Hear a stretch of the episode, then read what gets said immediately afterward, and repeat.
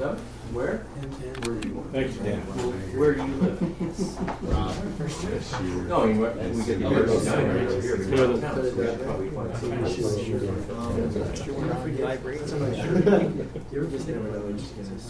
Uh, I have a shirt that broke on one of them, which is really unfortunate, but yes. No, I do. You just, or you, you feel you're like, oh, that's weird. I didn't think it was that big of a song. I know. Todd Garner, It's- Todd, Todd Garner just texted me and said uh, that they are watching and that they are looking forward to Greg's talk. It must have been. Who's watching? Todd Garner is watching. Rick Huckleberry watching. Don't know, Todd texted me though. Great. All right, gentlemen. David, I always picture you through the camera, Is that right? but now I get to see you I'll sit in front of it if you want. beside the camera. You should just go. I think the weather's like thirty-eight degrees. Blessed are you, Adonai, our God, King of the universe, who has sanctified us with his commandments and has commanded us to engross ourselves in the words of Torah. Please, Adonai, our God, sweeten the words of your Torah in our mouth and in the mouth of your people, the family of Israel. May we and our offspring and the offspring of your people, the house of Israel, all of us, know your name and study your Torah for its own sake. Blessed are you, Adonai, who teaches Torah to his people Israel. Blessed are you, Adonai, our God, King of the universe, who selected us from all the peoples and gave us his Torah. Blessed are you, Adonai, giver of the Torah. Amen. Thank you, gentlemen.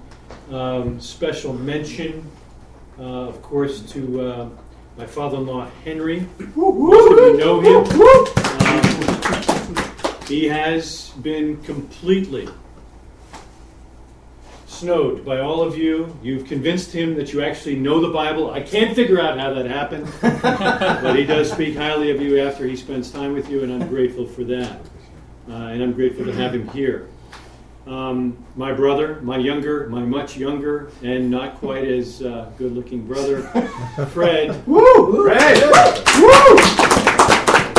Who, much to my chagrin, everyone likes. But what can you do? It's the hair. It is the hair, I know, I know. And of course, representing Torah North and uh, also uh, Quo Vadis Canada, David McDonald. And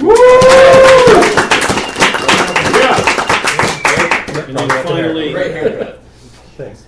and then, and then finally, a, uh, a giant among men, um, a man who is just astoundingly polite and pleasant, and a man that I appreciate reading rebuttals from, Mr. Rob Van Hoff.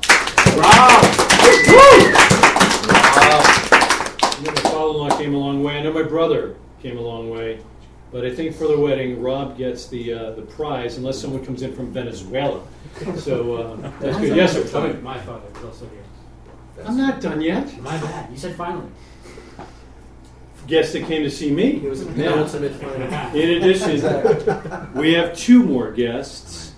I have my good friend and trained killer, Sean. Up from Florida for my pious son's wedding, and his son, Noah. Now, you know, if you've taught here, this is not an easy crowd. But I knew if I asked Greg Upham to teach a class that he had already prepared, so there was not a problem timing wise, that he would probably slide in under the wire and give us a great class. And I'm grateful for him. And if you're grateful, let him know. Uh, at the end of class, well, I'm going to ask you to speak up because the, the room is a bit wider than it normally is, and I want to get it on there. We have remotely watching in Germany, Jeremy.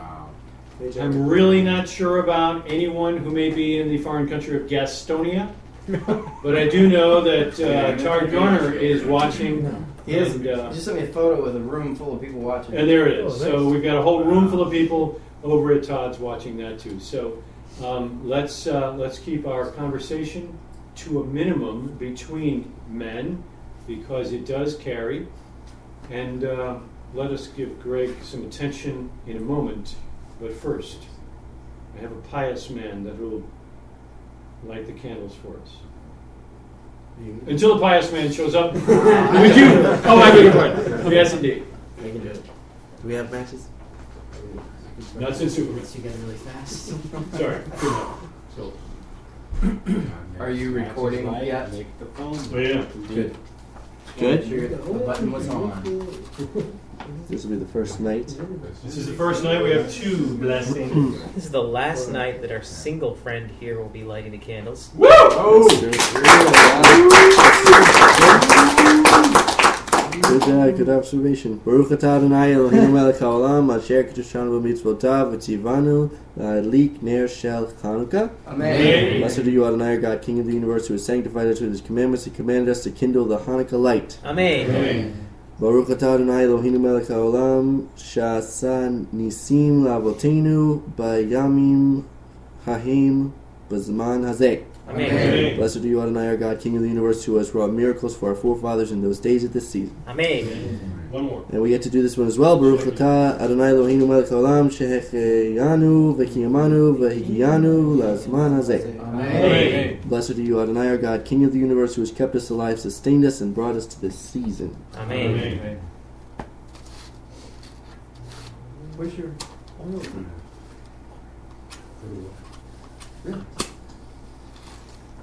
Very long matches. Hmm. We light with the shamash, right? We do. That's what I was gonna do. Want to make sure. That was the shaking of the match.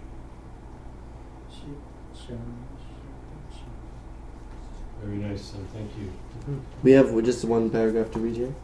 I'll just read it. These lights who kindle upon the miracles, the wonders, the salvations, and the battles which you performed for our forefathers in those days at this season through your holy priests. During all eight days of Hanukkah, these lights are sacred, and we are not permitted to make ordinary use of them, but to look at them in order to express thanks and praise to your great name for your miracles, your wonders, and your salvations. Amen. Gentlemen, Greg up.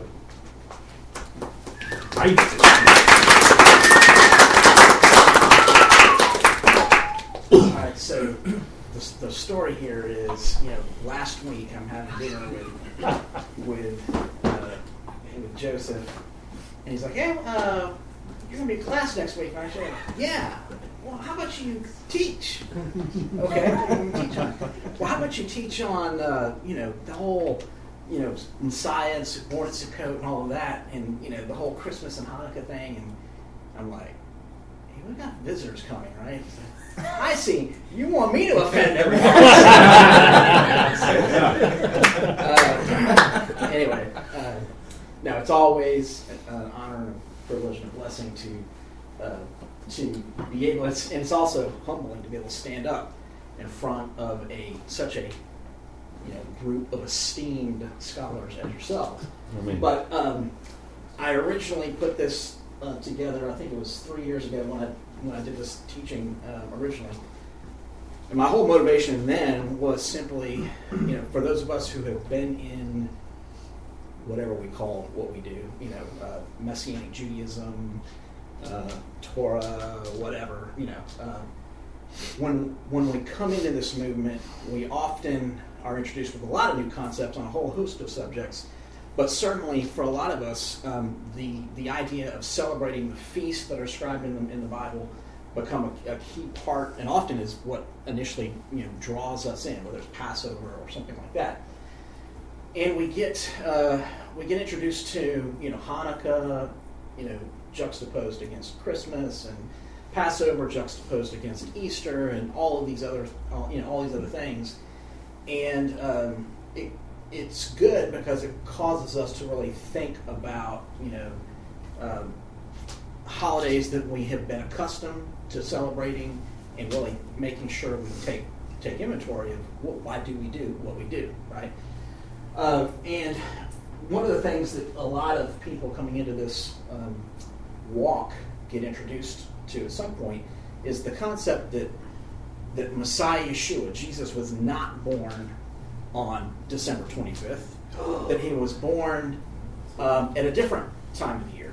Um, and that can be, you know, uh, depending on, you know, how much of a Christmas fanatic you've been, you know, uh, that can that can be a little bit of you know, can take you back a little bit uh, or not, depending on you know your, your point of reference. But uh, you get introduced to this concept that maybe perhaps he was born at the time of Sukkot.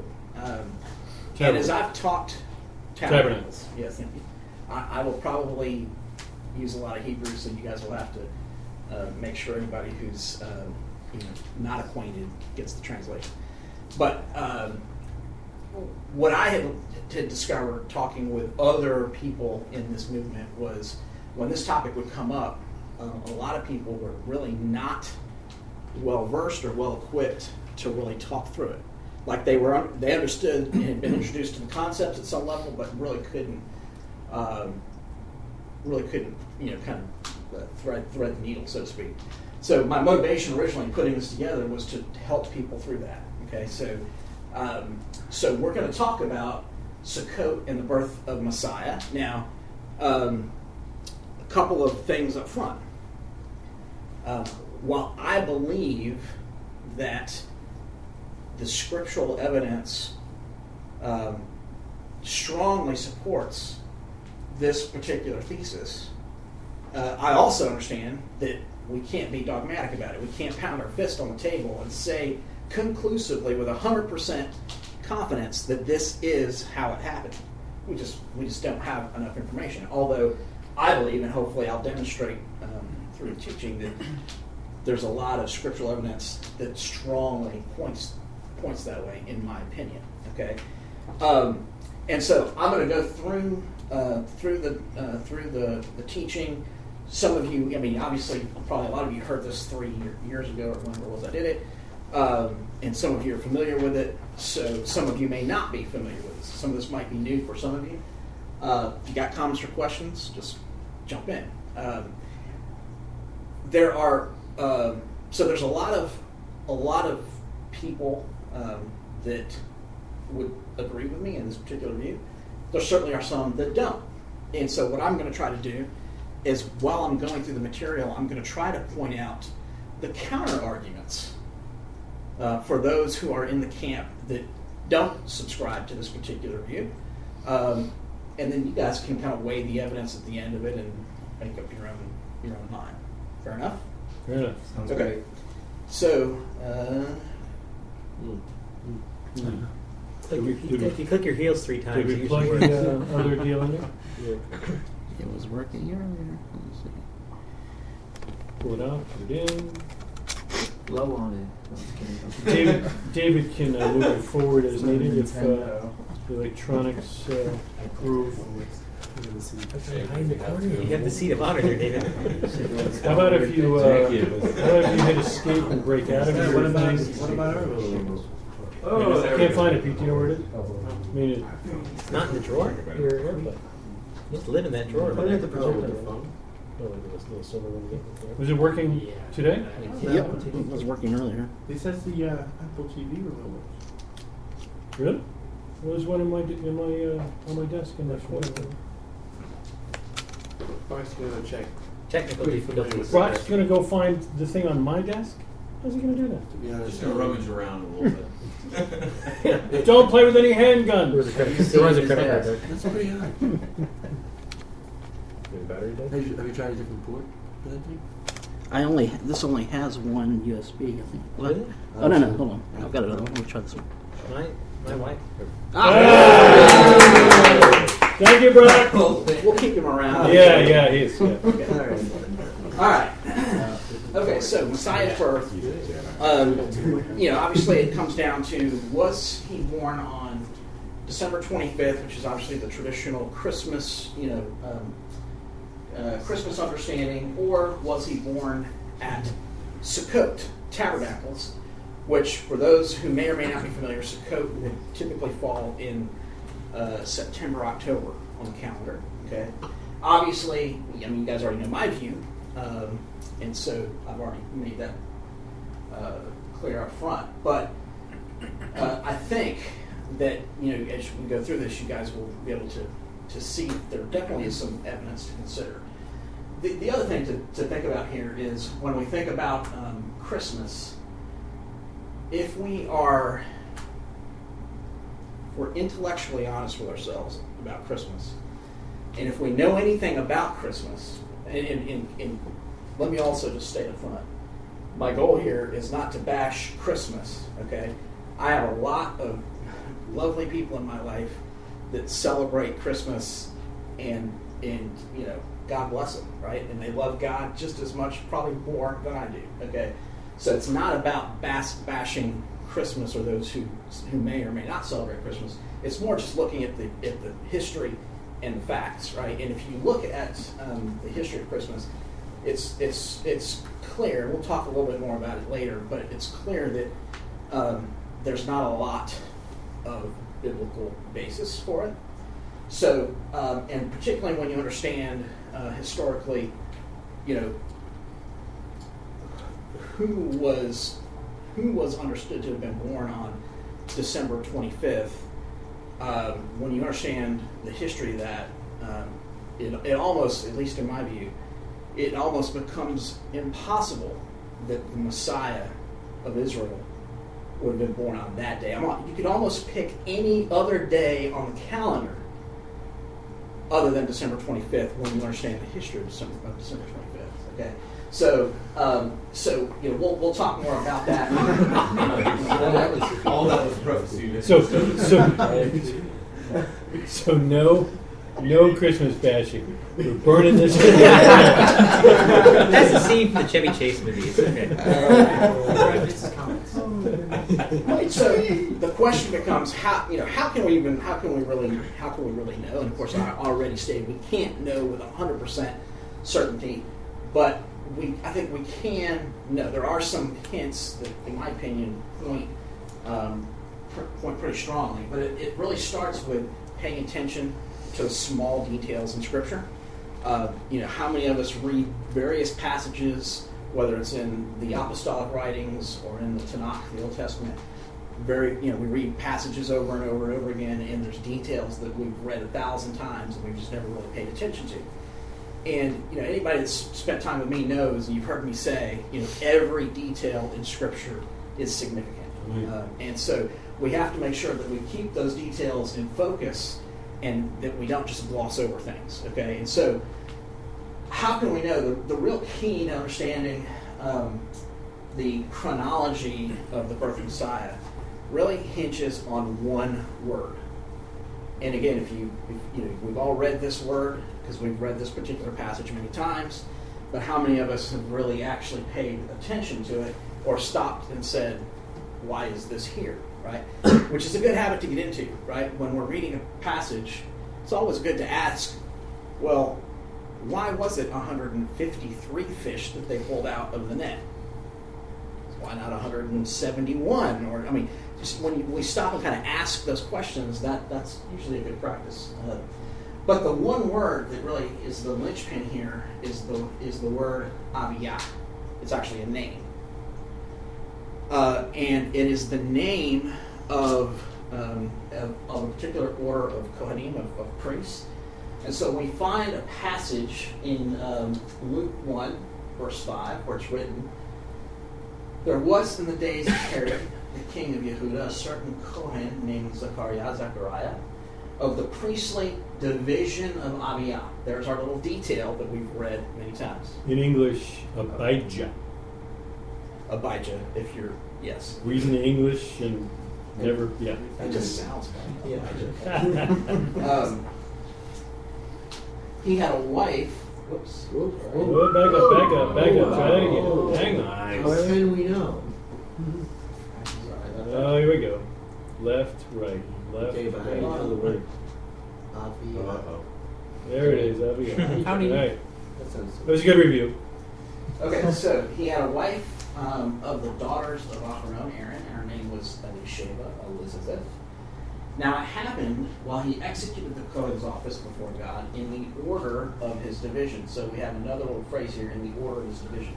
So this right here we've read multiple times in the in the Luke account, and we often just passed over it. But every detail is significant, right? Why is understanding the division of priests that Zechariah, and Zechariah was part of, why is that important? How does that help us? Well, if we understand um, the uh, the order, the order of the priests, then that can help us understand or establish when Zechariah um, was serving in the temple when he had his visitation with the angel Gabriel. Okay, and if we uh, can determine that, then we can uh, determine when uh, Yochanan HaMatbil, John the Baptist. the Baptist, Or immersion. or the immerser. Uh, he was not a Baptist. Baptizer. Uh, when he was conceived. Okay, well, why, do, why would we care about that? Because if we can determine when uh, Yochanan was conceived, then by definition, we can determine when he was born. And if we can determine when Yochanan was born, then we can, from there, we can have a pretty good idea of when when Yeshua HaMashiach, uh, Yeshua the Messiah, was was born. Okay, so that word Aviyah becomes sort of the, the key that unlocks you know kind of all the all the details here. So, uh, in order to fully appreciate that, we, we need to step back and, and just kind of talk through the Levitical orders of the priests, give a little bit of context so that you guys can understand uh, how the orders were structured, how they operated, because that will help help connect dots here. Okay, so it turns out that we have uh, recorded for us in First Chronicles chapter 24, uh, where David Hamelech, King David, lays down the order of the the orders of the Kohanim. There's 24 divisions of the priesthood, and you can see here that Abiyah is listed as number eight. Okay. Um, right so- before Yeshua. That's funny.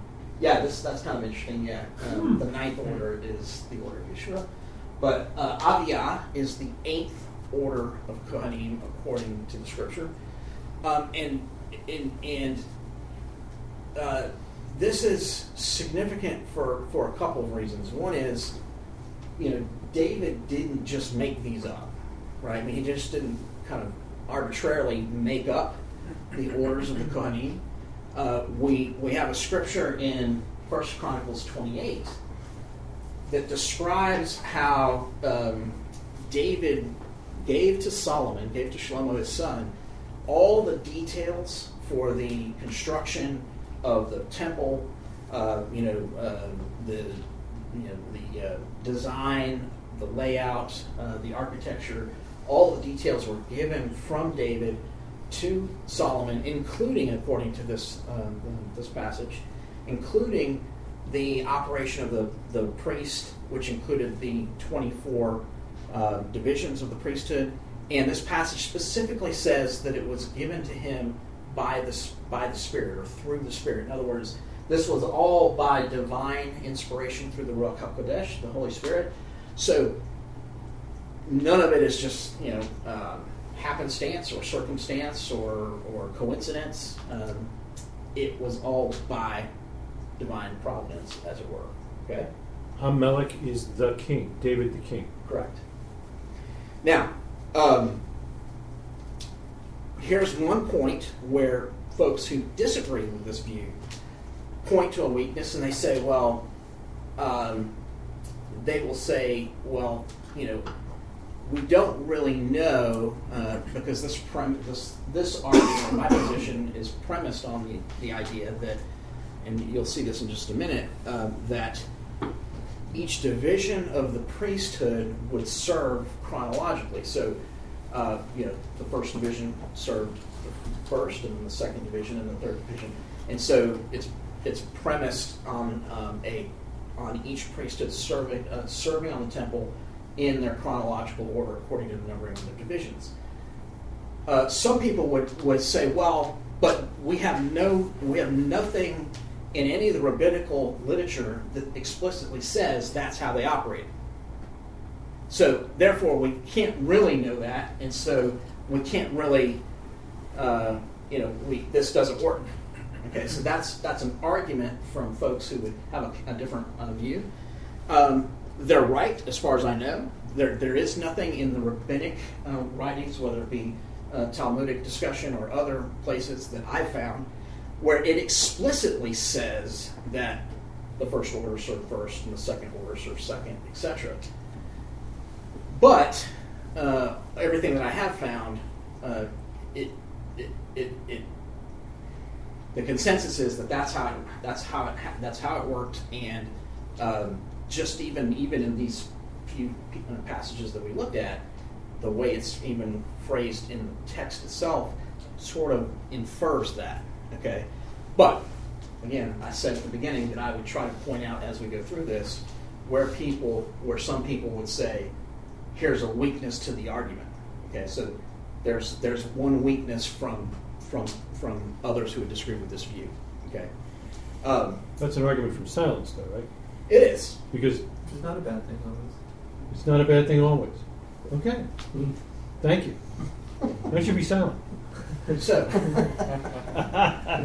um, so, but the point is, the orders are divine. They're divinely inspired and given to um, David according, um, according to the Spirit, based on the uh, actual scriptural um, evidence that we have here. Now, it turns out that every order of Kohanim would have two weeks of service in the temple. Uh, they would serve one week. Each order would serve one week in the first half of the year. They would serve another week in the second half of the year. So each order of, of, of Kohanim would serve a total of two weeks of regular service. Okay, um, and there's some uh, references for you on on that. Um, and then in addition, uh, every order of Kohanim would serve uh, for each of the Shlosh Regalim, or the pilgrimage festivals. Okay, so we have three pilgrimage festivals Pesach, Passover, uh, Shavuot, Pentecost, Sukkot. Feast of Tabernacle. Okay, yes, sir. Uh, just by the way, I wanted to point out on the references there, First Cron obviously is the Bible, but B Tanit 26, that's the Talmud. Yes, Anyone who- that's the Babylonian. Babylonian Talmud, and then the, that's the reference page. You can find it, just in case that was weird. Um, so every order of priest would would uh, be required to be serving on the temple uh, or in the temple for each of the pilgrimage feasts, according to Deuteronomy 16. Why? Well, because we have a command in the Torah that every Israelite male of age was required to go up to the, to Jerusalem, specifically up to the temple, uh, in order to present an offering to the Lord uh, for those particular um, uh, holidays. And so you would have pilgrims coming from all the surrounding countryside flooding into Jerusalem to participate in the festivities um, in accordance with the Torah requirement. So, therefore, um, just given the sheer volume of visitors and, and, and activity going on, all of the all all of the uh, divisions of the Kohanim would be you know required to be on duty. It's kind of all hands on deck, right? So we end up with um, two weeks of regular service, three weeks of um, service for the Shlosh Regalim. So every order of of um, priests would uh, would serve approximately five weeks out of the year. Okay, and even and and what's interesting as we do a little uh, research on this is um, by the time we get to the second temple time period and the time of uh, Yeshua and the disciples and so forth, uh, the priests, the, the, the, the ranks of the Kohanim have actually grown pretty big. So we've got a lot of priests at the time. Um, and so what they did is they actually took each order of priests, subdivided each order into seven families, and your family would serve one day out of the week that you were on, that your order of priesthood was on was on duty. So, um, so you know the, the, the, the work volume was spread out pretty pretty good. Um, but it was a total of five weeks um, that each uh, order would serve. Service would begin at Shabbat and end on the following Shabbat. So, uh, an order of priests would come on duty at sundown Friday night. They would go off duty, and the next order would begin their duty at sundown the following Friday. So, it went from Shabbat to Shabbat. That's how they would. Um, that, that's how they would. that's how the shifts would work. Um, and so that kind of gives you an idea of the operation of the, the orders of the priests. Okay. Well, so why do we why do we care? How does this really help us know when um, Zach was serving? Okay. Well, we can we can count. Okay, we can we can if we know the order that he belonged to, and we have an, an understanding of how they operated, then we can literally count off the service, and we can probably have a pretty good idea of when Zechariah was serving at the time that he had his visitation from the angel. Okay, and so we're going to do that. And so we know that the religious year begins in um, the month, the Hebrew month of Aviv, or also known as Nisan. Not to be confused with the Rosh Hashanah in the fall.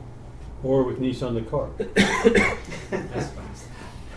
Yes, yeah. This is this is the religious beginning of the religious calendar, which is in the spring. Um, Aviv typically falls in March, April, depending on uh, depending on the year, and that's according to Exodus chapter twelve. So if we start, if we just start counting, okay, we would start in week one of the month of Aviv. Uh, again, we're in March, April on our Gregorian calendar, and um, the first order of Kohanim would have served that week. Okay, and again, this is the beginning of the religious year. Uh, week two uh, would have taken us through uh, roughly the 14th of Aviv. For those that are unfamiliar with, I mean, you're, you're putting a Hebrew month down, Aviv, but you're putting down two English or Gregorian calendar months. Yes. And just to make sure everybody is clear, the Hebrew months are on the lunar calendar, but ours are on the solar calendar. So there's 12 months in in the ca- the regular calendar, uh, but on God's calendar there's Usually 12. 12 months. or 13, depending on what. have a leap month. If we have a leap month stuck in there, so, but they're 30 days each, and ours are 29, 30, 31, you know, that kind of deal. Exactly. But it floats. Yeah, good. So week two uh, would have taken us through the 14th of Aviv, um, and that would have been the, the second order of Kohanim. This, by the way, would have been uh, the week that we uh, select our lamb for Passover, right? When does that happen? Tenth. the 10th of Aviv, according to the Torah. So we would have picked our lamb for Passover. Okay. Then we get to uh, week three, which actually would have been the week of Passover or, or unleavened bread. So this is our first um, Shlosh Regalim. This is our first um, pilgrimage feast. So all the orders of the priesthood would have been on duty. Zach included would have been working uh, that particular week. Then as we keep going, week four um, would have taken us, um, would have been, uh, would have fallen to the third order of Kohanim. This also would be the first week of the counting of the Omer. Uh, week five, we're now in the Hebrew month of Iyar, uh, which is roughly April, May on the Gregorian calendar. Would have fallen to the fourth order of Kohanim, second week of the Omer. Uh, week six uh, falls to the fifth order of the priest, third week of the Omer.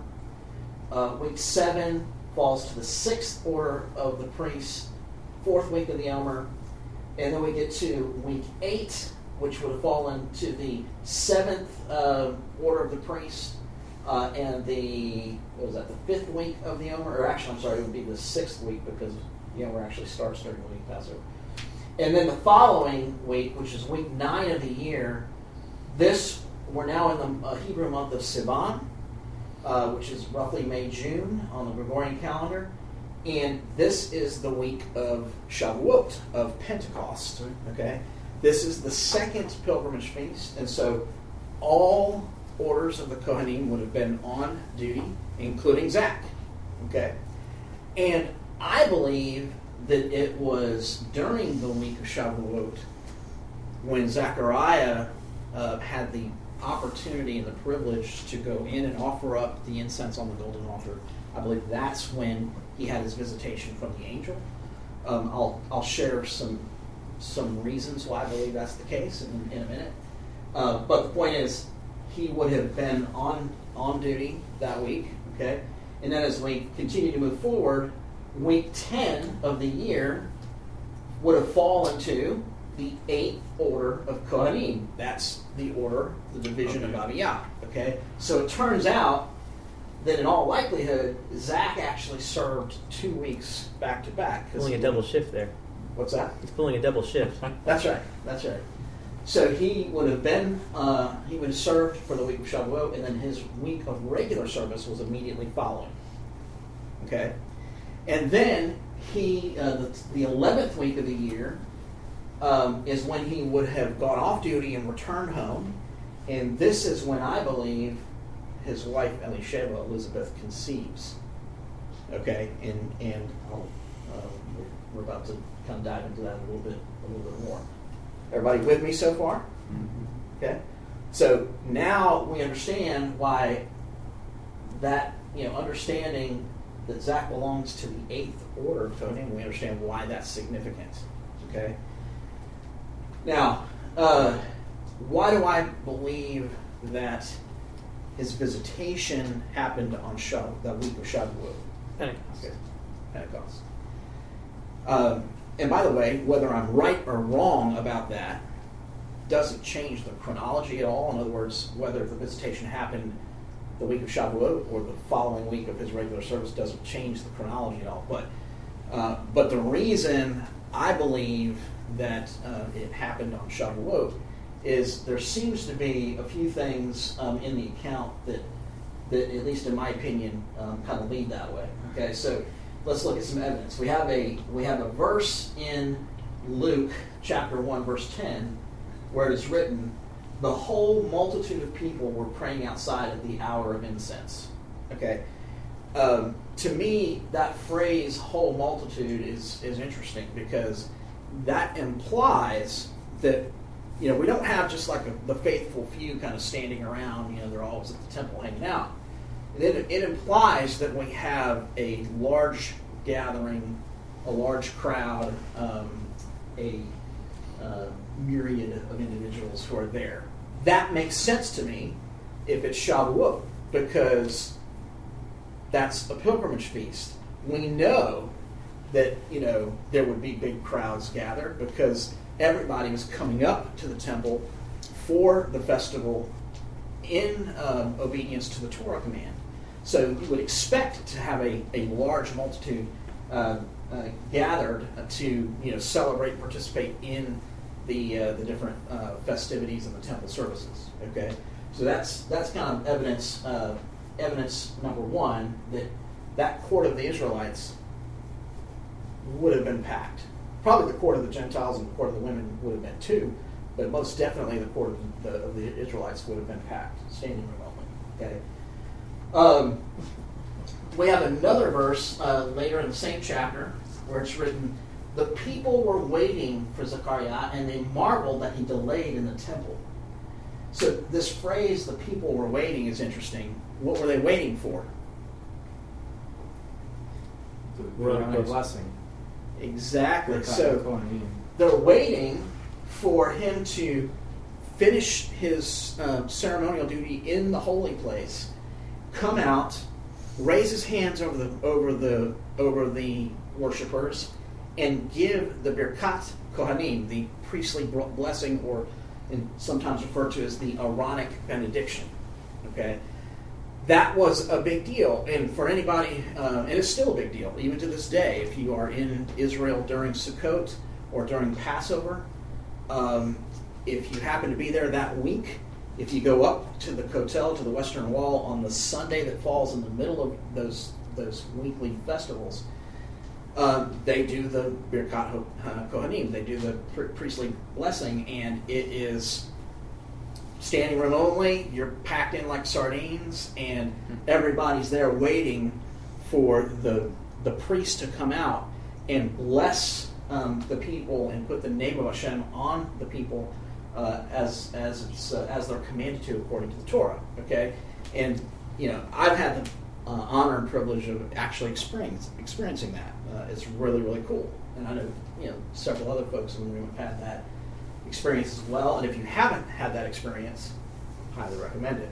So, uh, so we have, um, so we have again this kind of um, language that to me seems to denote we've got you know this big crowd. They're all waiting with anticipation, and that speaks to me of of one of the Shlosh Regalim, which in this case, given the chronology, would have been Shavuot. Okay, um, and if you think about it, put yourself in the story here, right? Zach, we know from the account that's recorded in, in Luke's gospel, we know that the lots fell to Zach that particular year.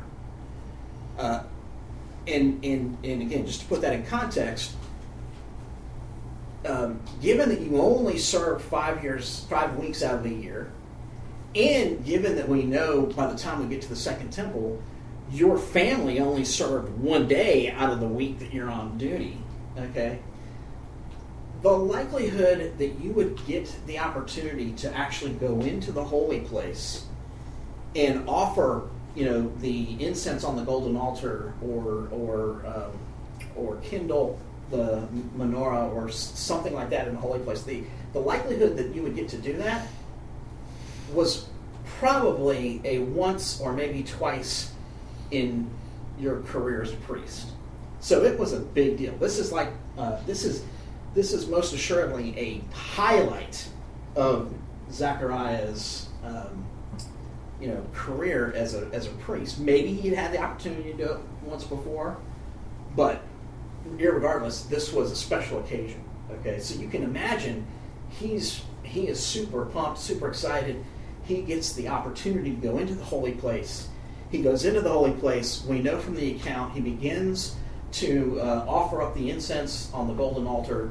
Then, lo and behold, the angel Gabriel appears to him, sort of startles him, right? And then, and then uh, tells him that, uh, hey, the tread of Isaac.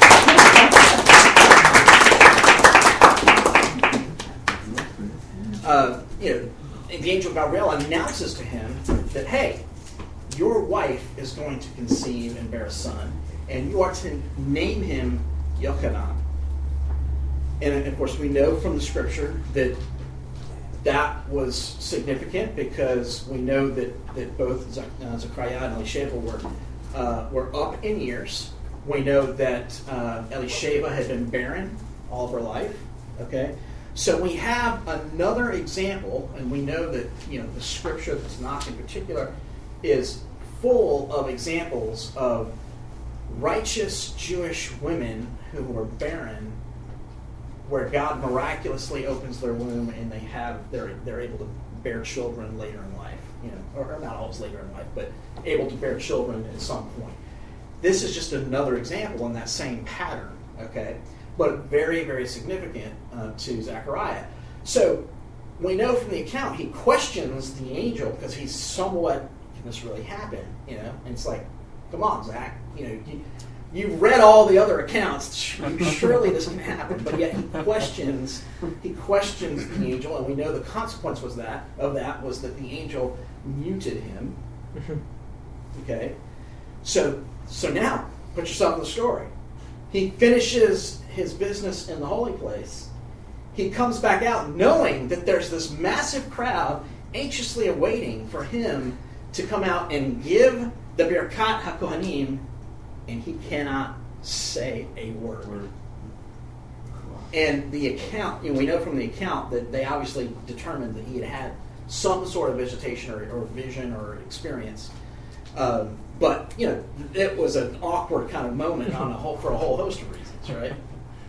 So, nevertheless, um, it, it and, and, by the way, the other reason why I think this also happens on Shavuot is because it it fits with what Shavuot is all about. Shavuot is all about God visiting His people. It's all about God revealing, bringing divine revelation, right? Obviously, the two most noted examples in in Scripture of this would be, um, you know, uh, the first example would be when we stood at the foot of the mountain of Har Sinai, and Hashem comes down and gives us the Torah. That happened on Shavuot, right? And we read the account in Exodus chapter 19 and 20, and you know, just the you know, there was lightning and thunder and smoke and a shofar blast. I mean, just this this really cool um, experience that was just kind of this shock and awe, right? And and God visited His people in such a way that it has ever since left an, in, you know uh, uh, an impression on the soul of Israel, and for that matter, the entire planet. Okay, uh, because He didn't reveal the Torah to just Israel, um, at least in my opinion. So um, that's the first example of God bringing revelation and divine visitation on Shavuot. The other, of course, uh, famous example would be Acts chapter 2. Same day, 1500 years later, we have the disciples of the Master Yeshua gathered in Jerusalem. Why are they there? Because that's where they're supposed to be according to the Torah, because they're there to celebrate the feast. They're, they're gathered in one accord, not the vehicle, and um, they are they are worshiping, uh, and we know the account, right? We know that the Spirit of God, the Ruach Hakodesh, um, was poured out upon them.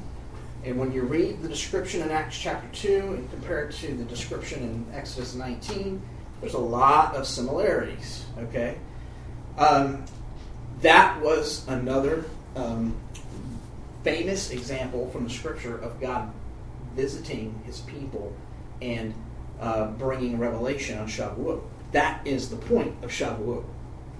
So it makes sense to me that if God's going to visit Zach, no better time to do that than on the Moed, Hebrew word meaning appointment or appointed time, than on the Moed of Shavuot, because that's what that's all about. Okay, so to me, all of the evidence um, seems to push that way. Okay, So, but it's, I would say the last point, those other ones could be true of the other pilgrimage feasts. Is that right? what what could be true? Well, the the fact that you have multitudes there and that they're looking for the Aaronic blessing. Yes, that could be true. Um, yeah, absolutely. So there would be throngs of people gathered on any of the three pilgrimages. And he would be serving that week as well, right? He would be on deck. Yeah. Yes. So it wouldn't matter that his division was off, off yeah. Because it's every everywhere the priest would be there on all of Yep. Right. Correct. But his his order doesn't is uh, consecutive with children of Shavuot. Right. Yeah. That's Yeah, no, but you're right. Yeah. So, okay, so um, so carrying this forward now to the conception and birth of Yochanan, um, we have in Luke chapter one where it is written, and it happened when the days of his service, who's the his? We're still talking about Zechariah. Uh, when the days of his service were completed, he departed to his house. Verse 24, after these days, Elisheva, his wife, conceived. So to me, it's pretty clear. He finished, you know, he had the visitation, whether it happened during Shavuot, which is my view, or whether it happened happened the following following week when he was just on his regular uh, week of service. Regardless of which week it happened, it happened, and he completed his service, and then he went home. And after he arrived home is when Elisheva conceived. Okay?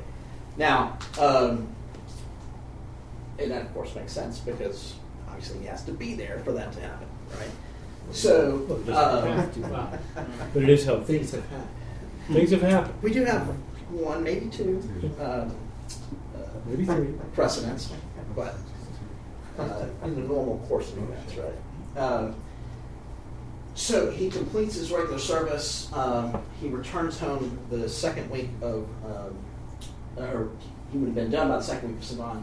Returns home, which means that Elisheva probably conceives in the third week of the month of Sivan. Okay.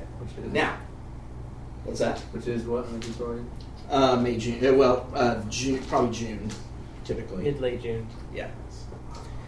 So now, people who would uh, argue with my particular view would point to this and say, "Well, okay, we know that she conceived after he returned home, but we don't know that he she conceived immediately after.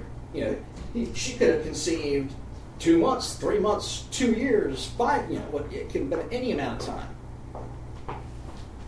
True, it, it could be. But in my opinion, your mileage may vary. Uh, the context seems to suggest that it happened after he. Plus, you also have to think about the author of this particular book. Uh, Luke is very much into chronology.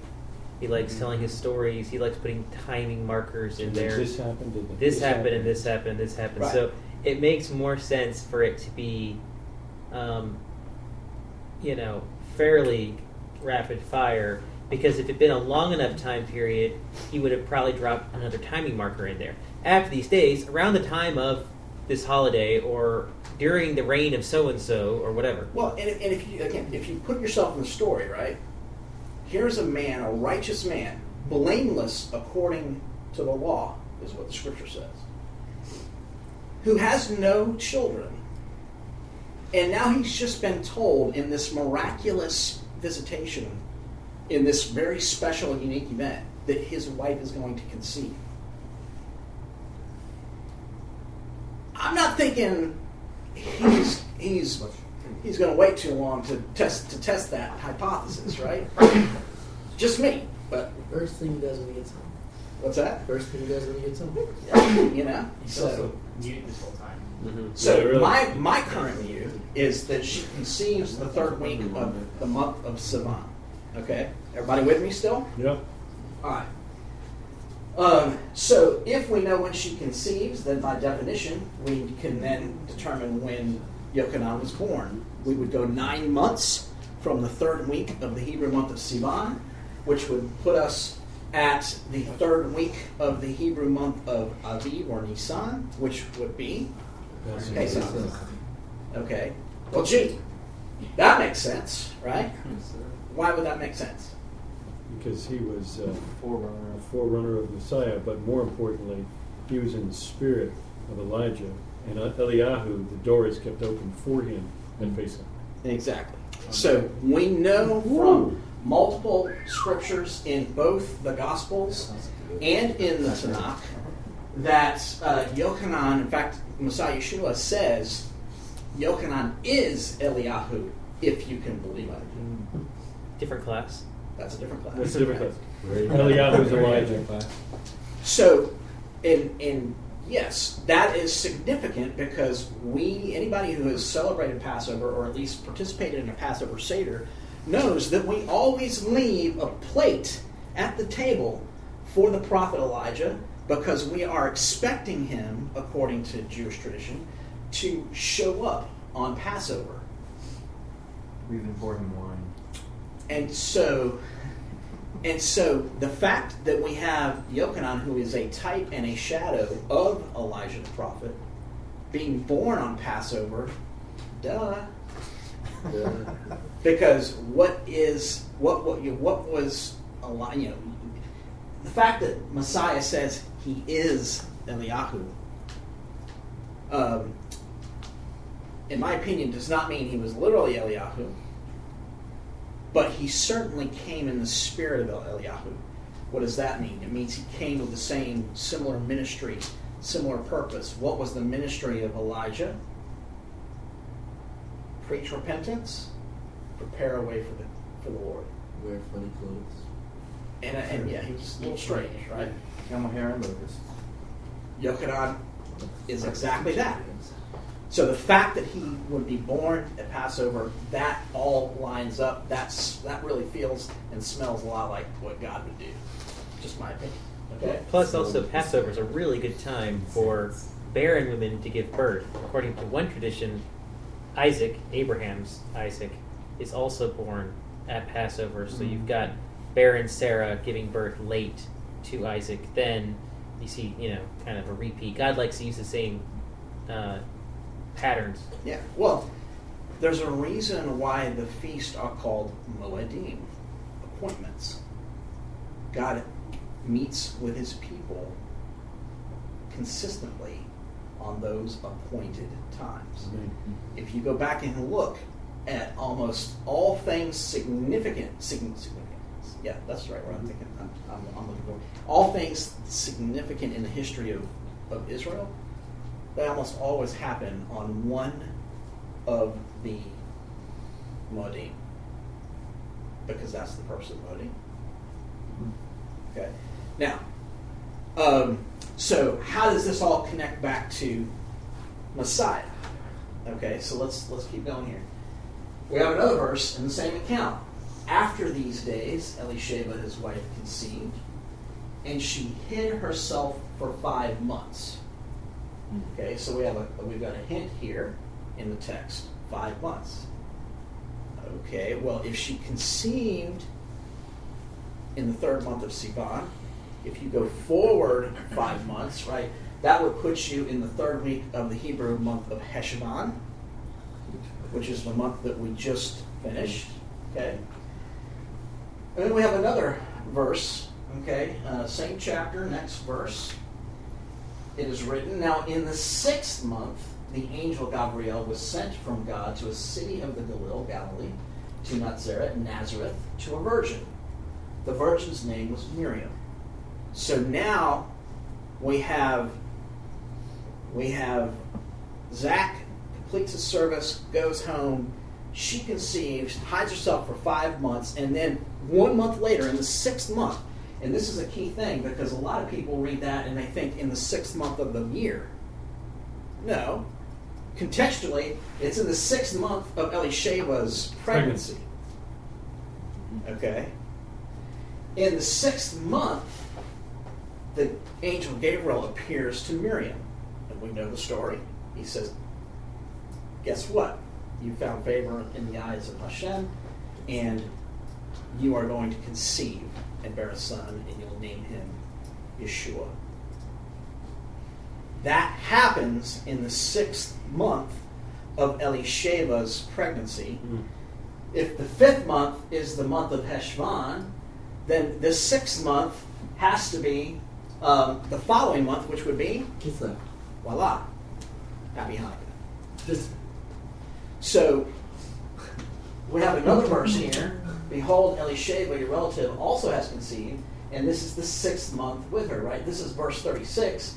This is verse 26. Ten verses later confirms that the sixth month is referring to the sixth month of Elisheva's um, pregnancy. Okay? So, yes, the sixth month of Elisheva's pregnancy would be the third week of Kislev, which is right now, Hanukkah. Today. I contend and submit that Messiah was conceived miraculously at Hanukkah. Okay, other than being really cool, that also makes sense too when you understand Hanukkah. Okay? Now, everybody still with me? Yeah. So if we know that Messiah was conceived, if Miriam, if Miriam had her visitation at Hanukkah, was Hanukkah in, was Hanukkah a festival we were all practicing at this time? Yes. Yes. Okay. Absolutely. Just checking. So if the angel appeared to her at Hanukkah and she conceived, by definition, we now know when the Messiah would have been born, right? And he obviously would have been born nine months later, oh which would be the third week of the Hebrew month of Tishri, which would be Sukkot. That falls in September, October on the Gregorian calendar. Okay? Um, so, this makes a ton of sense when we understand what the Festival of Sukkot is about. Who, who wants to give me a couple of themes, prominent themes associated with the Feast of Tabernacles? Anybody? God dwelling with his people. God dwelling with his people. That is a that is one of the Tabernacling primary among us. themes. Water. Water. It's a remembrance that he had us tabernacle in the wilderness when he redeemed us from Indeed. Egypt. And it's also a um, allusion to the um, temporary tabernacle of being in this body in this world. Exactly. So much. So the key the key thing though, the key the dominant theme of the Feast of Tabernacles is this whole idea of God dwelling, God tabernacling with his people.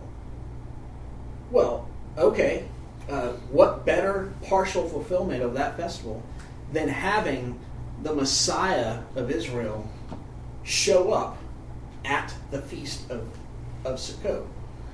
You know, of that, that picture of God physically dwelling with his people. Okay?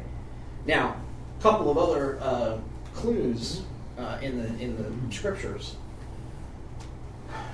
If we think about, if we continue the account, right, we know that when um, when Yosef and Miriam got to um, Bethlehem, there, there was no room in the inn or the house, depending on your translation, right? Well, okay, that that also could make sense if we're talking about Sukkot, because Sukkot is also a Pilgrimage. pilgrimage feast, which means we had people coming from all around coming up to Jerusalem. So probably every spare bedroom, every vacant whatever was probably taken because of all of the people coming up for the feast. Okay, so that could be one explanation as to why there was no room in the house. Right? That's that's another piece of you know of, of evidence potentially that, that supports the idea of Messiah being born at Sukkot. Um, we know from the from the scripture that he was laid in a manger, feeding trough. Mm-hmm. Okay, feeding trough implies animals. Mm-hmm.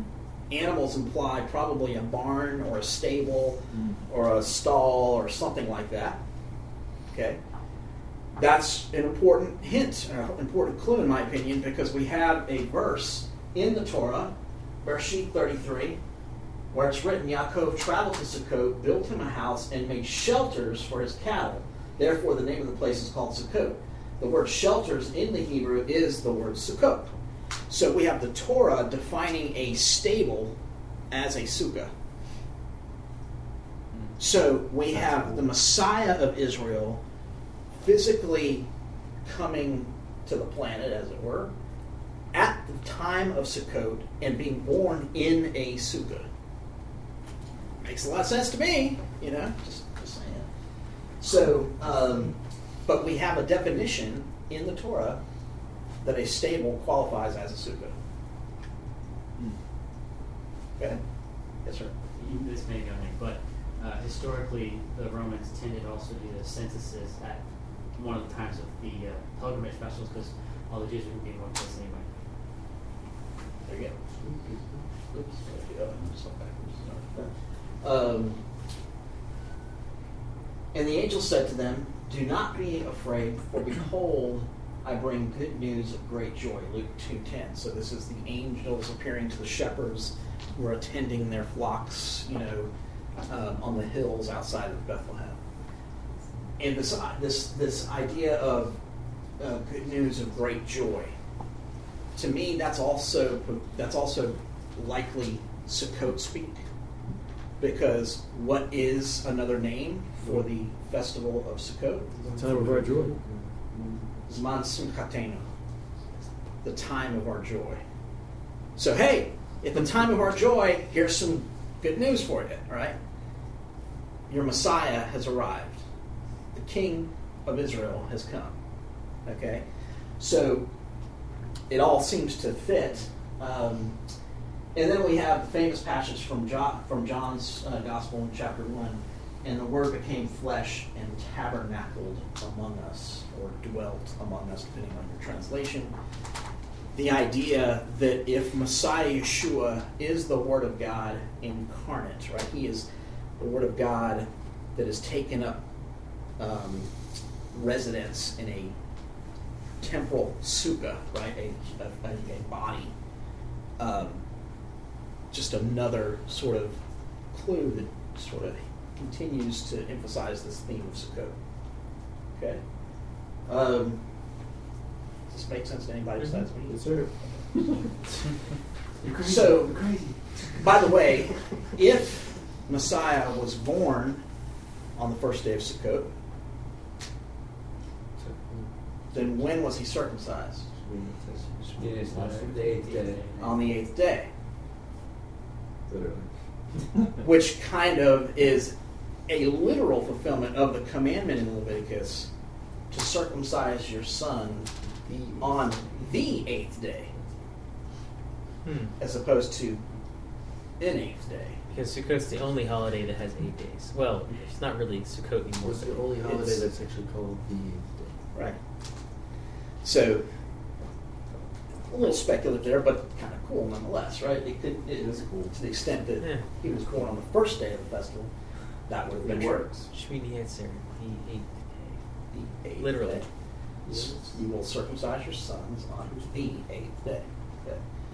Um, so, this is why my view is that the overwhelming scriptural evidence strongly supports the idea of Messiah being born at Sukkot. Okay?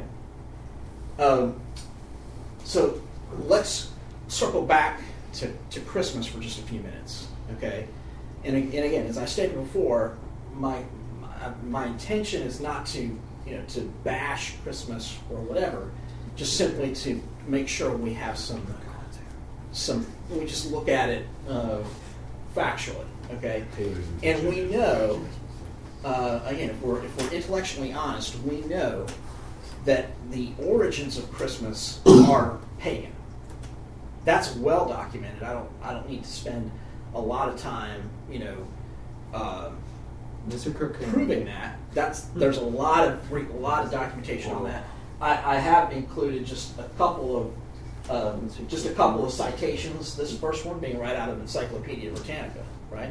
So if you want to know the, you want to know it, the Encyclo- Encyclopedia Britannica, who I guess in theory anyway is sort of a just an objective source of information.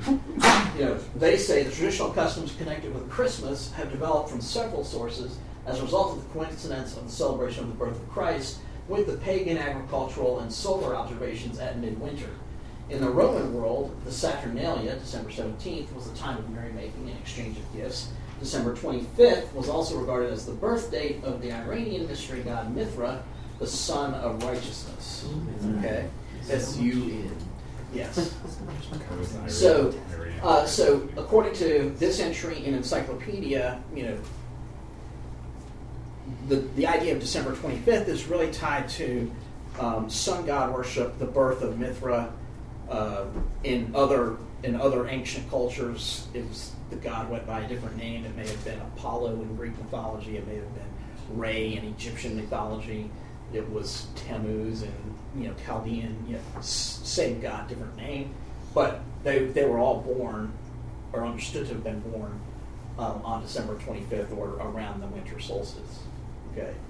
Um, one more entry um, from Collier's Encyclopedia. The choice of December 25th was probably influenced by the fact that on this day the Romans celebrated the Mithraic feast of the sun god, Natalis Solis Invicti, and that the Saturnalia also came at this time. Okay, so just, you know, I mean, uh, and again, you can just go, you, there's a lot of information out there.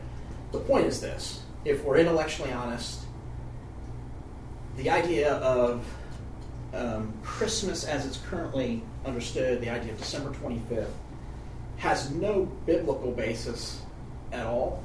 It is born out of largely um, pagan tradition and pagan custom. That's just the fact. So, um, so my my point in sharing that is, if we are, if our goal is to live a, a you know live life more aligned with Scripture as opposed to less aligned with Scripture, then we should ask ourselves: if I don't have any, it's you know, same. We could we could we could obviously do the same thing with Easter, right? I mean, there's nothing in the in the Scripture regarding Easter. Um, it's all it's got similar pagan roots. Okay.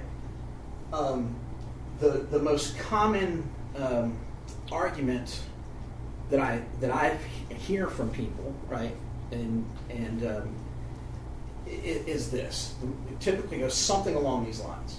Well, okay, yeah, maybe maybe Christ wasn't born on December 25th. Yeah, I understand that you know Santa Claus and elves and reindeer and you know and you know all that stuff has nothing to do with Scripture and um, you know uh, it, yeah, there's probably some pagan stuff in there, but that's not why I celebrate it.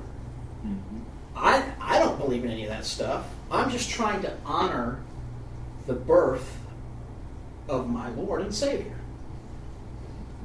Okay. I mean, there's certainly nothing wrong at all in honoring the birth of Messiah Yeshua. No problem with that. Although there's no biblical evidence that that's what the apostles did, or even the early church fathers. In fact, I think there's some evidence that the early church fathers sort of discouraged the practice. It didn't actually become prominent until about the fourth or fifth century, Common Era. But regardless, there's nothing inherently wrong with saying I want to honor the birth of my Messiah. Okay, and and it doesn't mean for me personally, it doesn't mean pagan stuff and whatever. Yeah, I understand that may be the root of it. That's not what it means to me. And and there are and people are very sincere in that, you know. And and I have I've got people that I love very dearly that that's their view. God bless them, right? My only uh, retort to that would be to go back to um, the account in Exodus to the to the story of the golden calf. Right? We remember the story. Mo goes up on the mountain. He's been he's been missing for forty days. We start to panic. My gosh, what happened to Mo? Did God kill him? And we're going to die out here in the desert. What are we going to do? Let's make a golden calf. Okay? So we take off all our jewelry, whatever. The jewelry somehow ends up in the fire, and out jumps a golden calf. And Aaron stands up and says, Tomorrow, a feast to Adonai. Hmm. Not a feast to the golden calf, a feast to the God of Israel, Adonai. So we are going to worship the golden calf in honor of Adonai. Right? Doesn't work that way. We know how we know what God, God thought of that of that. He was not impressed. okay. So to me it's it's um, it's not it shouldn't be about what it means to me. It should be more about what does it mean to him. Because he should be the object of our worship. And if he's the object of our worship, he's given us, he's told us how he'd like to be worshiped, how he'd like to be approached. Um, that's not something we have to guess about. So that would be my only um, thought, right, for those who take the view, right, that, um, that and, and they're very, very, very sincere and they love God just as much or more than I do. So it's nothing has nothing nothing to do with, you know, you know, I'm more righteous than somebody else or whatever. It has nothing to do with that. It just has it just it's just to me it's let's if we know the truth, if we know the truth is that the origins of Christmas are largely pagan, and the overwhelming scriptural evidence is that Messiah was not born on December 25th and was more likely born at the Feast of Sukkot. If we know the truth, then why would we continue to perpetuate an untruth?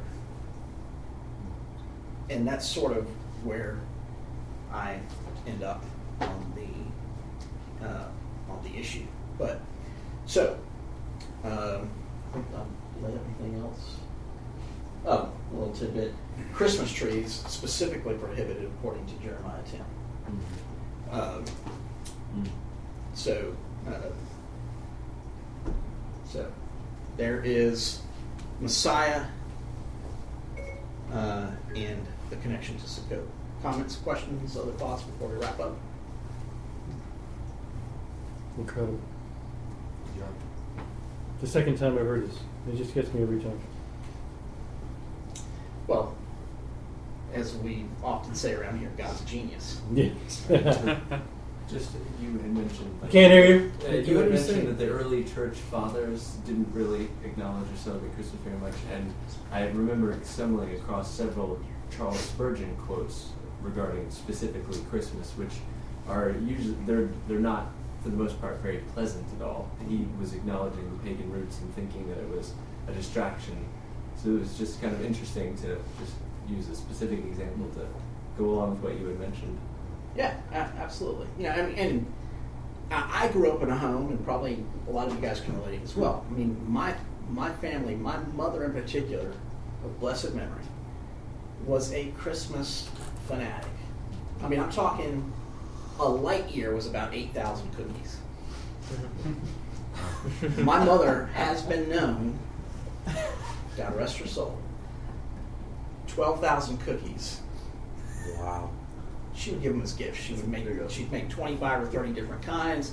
She'd make these beautiful um, assortments and put them on these nice trays, and that's what she gave to friends and family as gifts.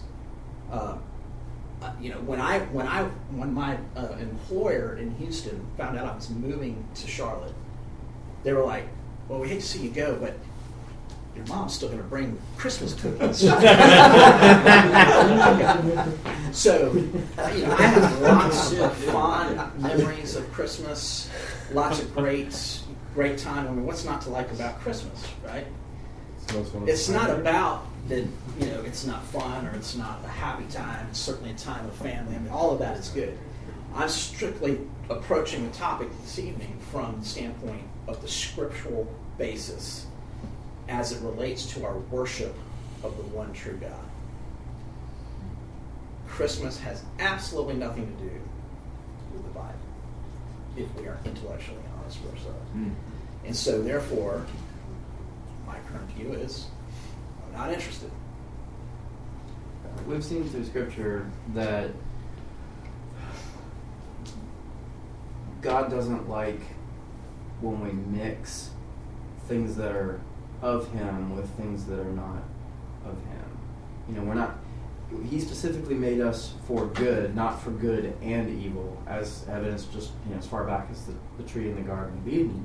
So it's that it's that combination of two things, which uh, that syncretism, if you will, that is abhorrent to God, and I think that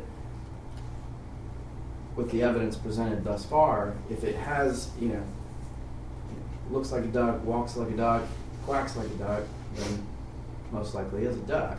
So it's this might be one that you'll you know depending on your level of conviction you'd want to avoid.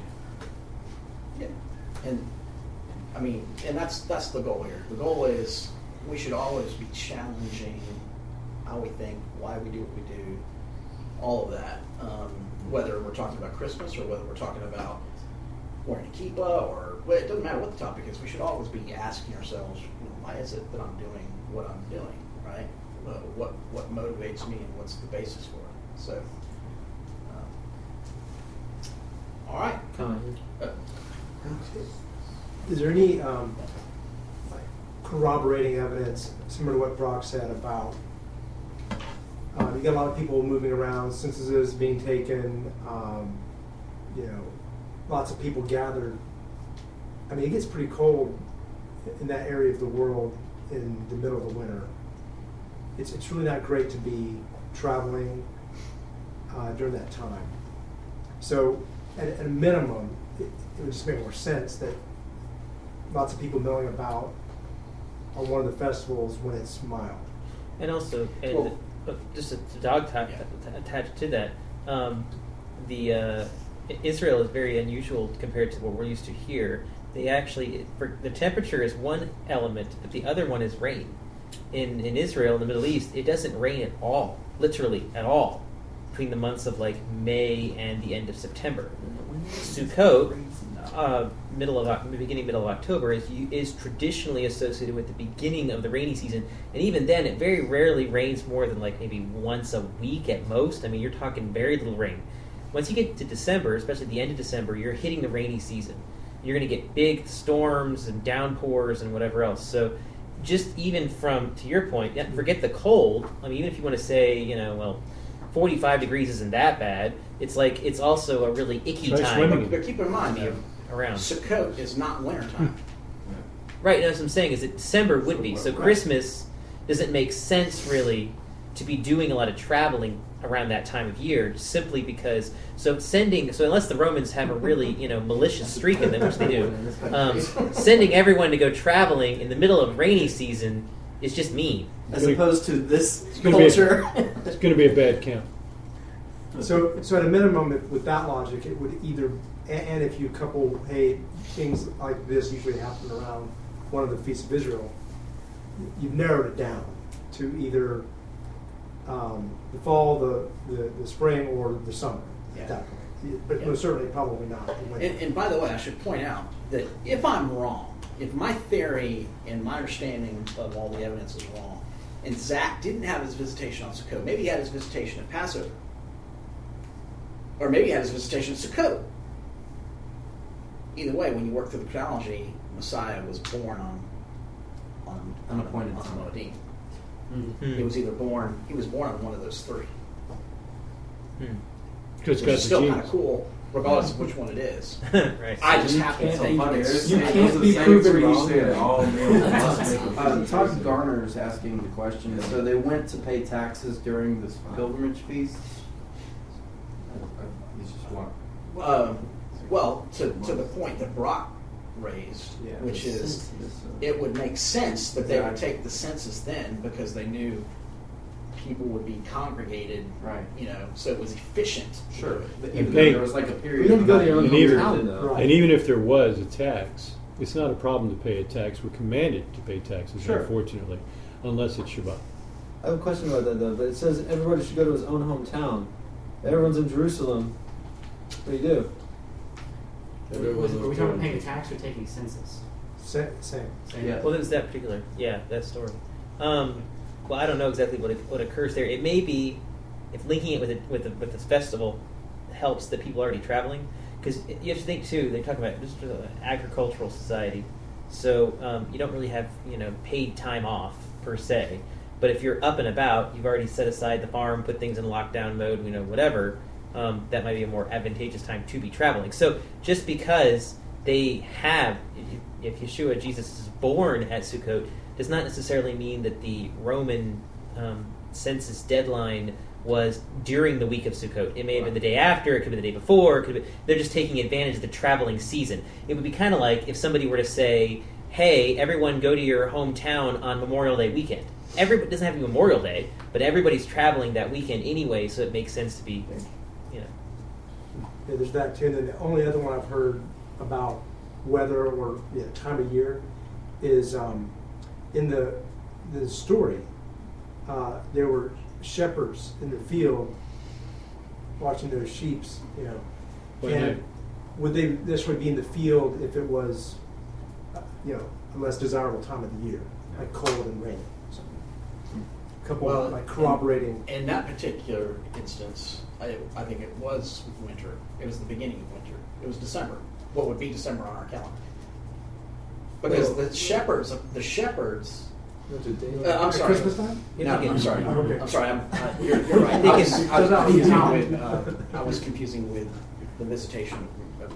But yeah, you're right. So the argument I heard was that the sheep would be out before rainy season, so that's why the sheep aren't there in December. And also, um, it would make a lot of sense for this time period for the shepherds to be, let's just say there'd be a lot of sheep around, because Bethlehem, for those of you who are not into the geography, is not that far from Jerusalem. So you've got that, from what I understand, is traditional that that area is used as like grazing ground for the temple flocks. Yeah. So you would have your sheep that you're going to take with you up to the temple.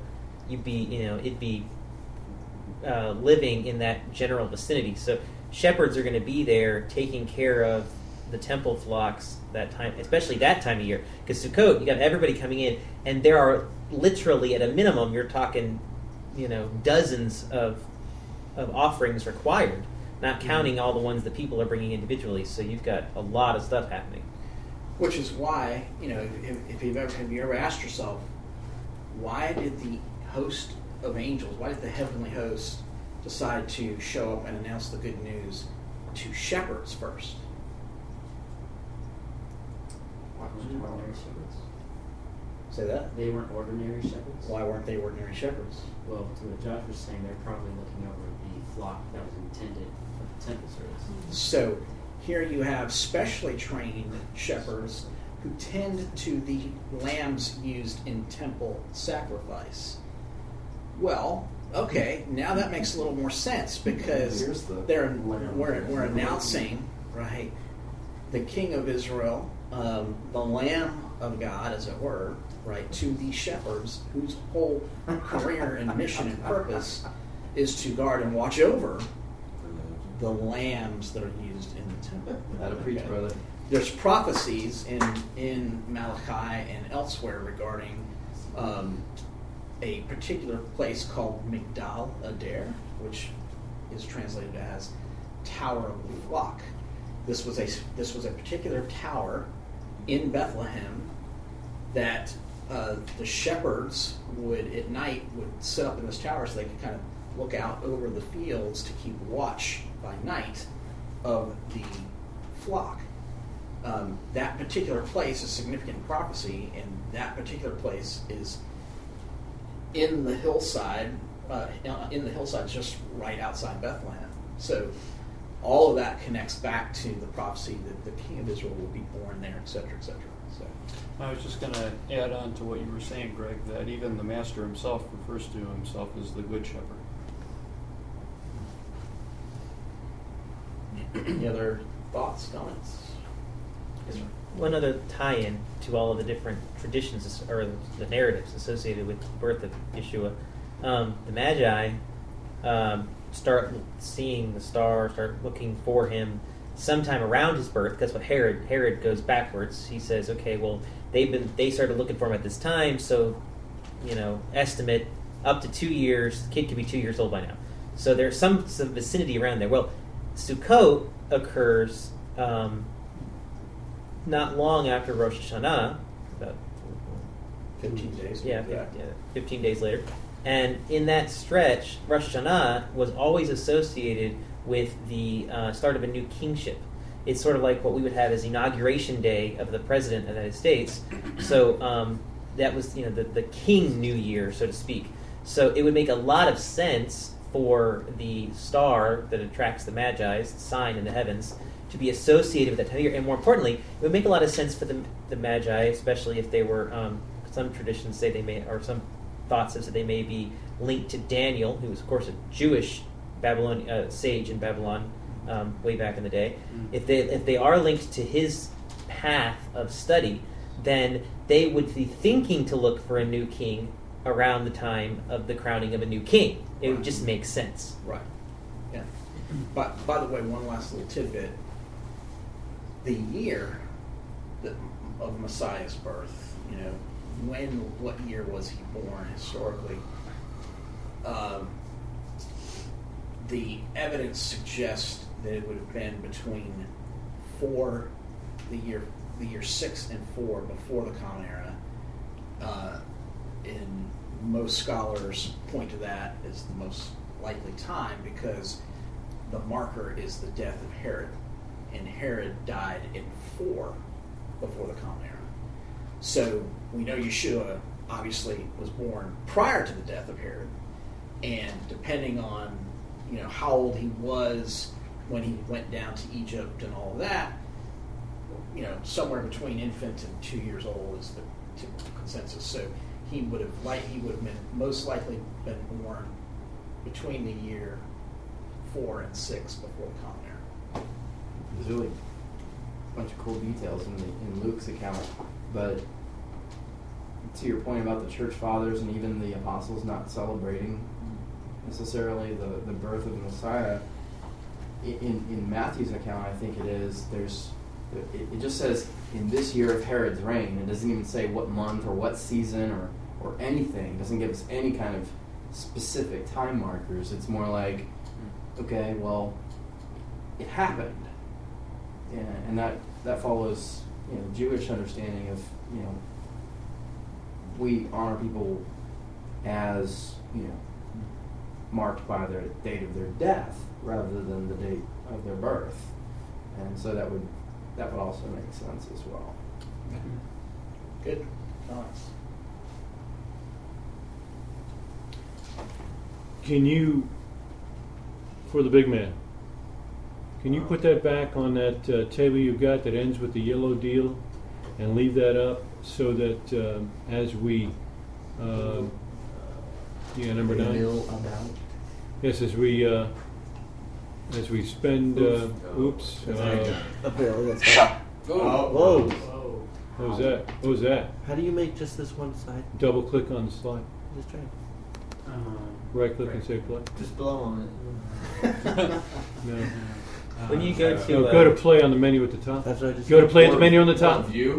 Just play, To the left? uh, but not the recording, because that'll give the audio for my original I want that view button to the far left. Enter full screen under view. how many IT guys Far does it left. take? Far Yeah, left. Far left. There View. we go. We get some real notes. Slide, Slide only. Slide only. Come on. Up, up. The second Come one. on, Why now. don't- Oh my goodness. Why don't you Do use the something. um? Go, go back here again. Go to view. Oh. Second option. Slide only. Heyo. Hey, good enough. There we go. Okay. We'll still keep them. Man. Oh, Um, That's you good? Yeah, I didn't know if you. Yeah. what- Okay. Um, let me pray for you before I do so. Um, an encouragement. That was incredible, wasn't it? Man.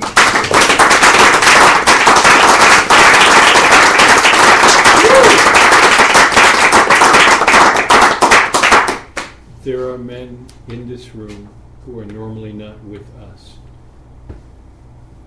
If you want a glass of wine, see Johnny or Brock, they'll take account. We'll start pouring.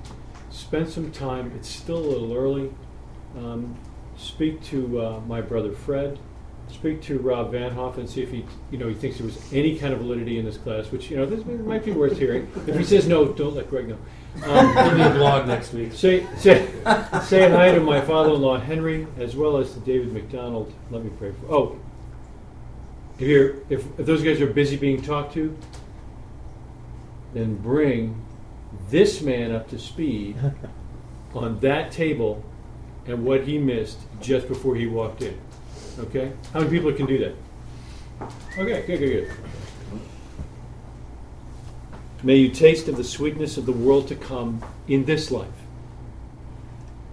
May you see your children's children come to faith.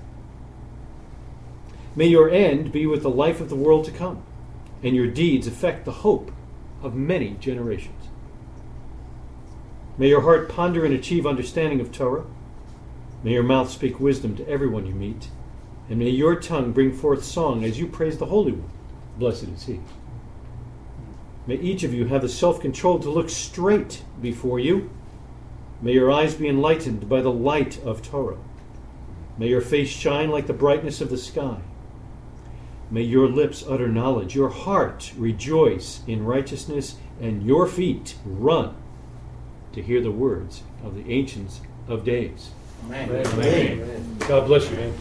Hey,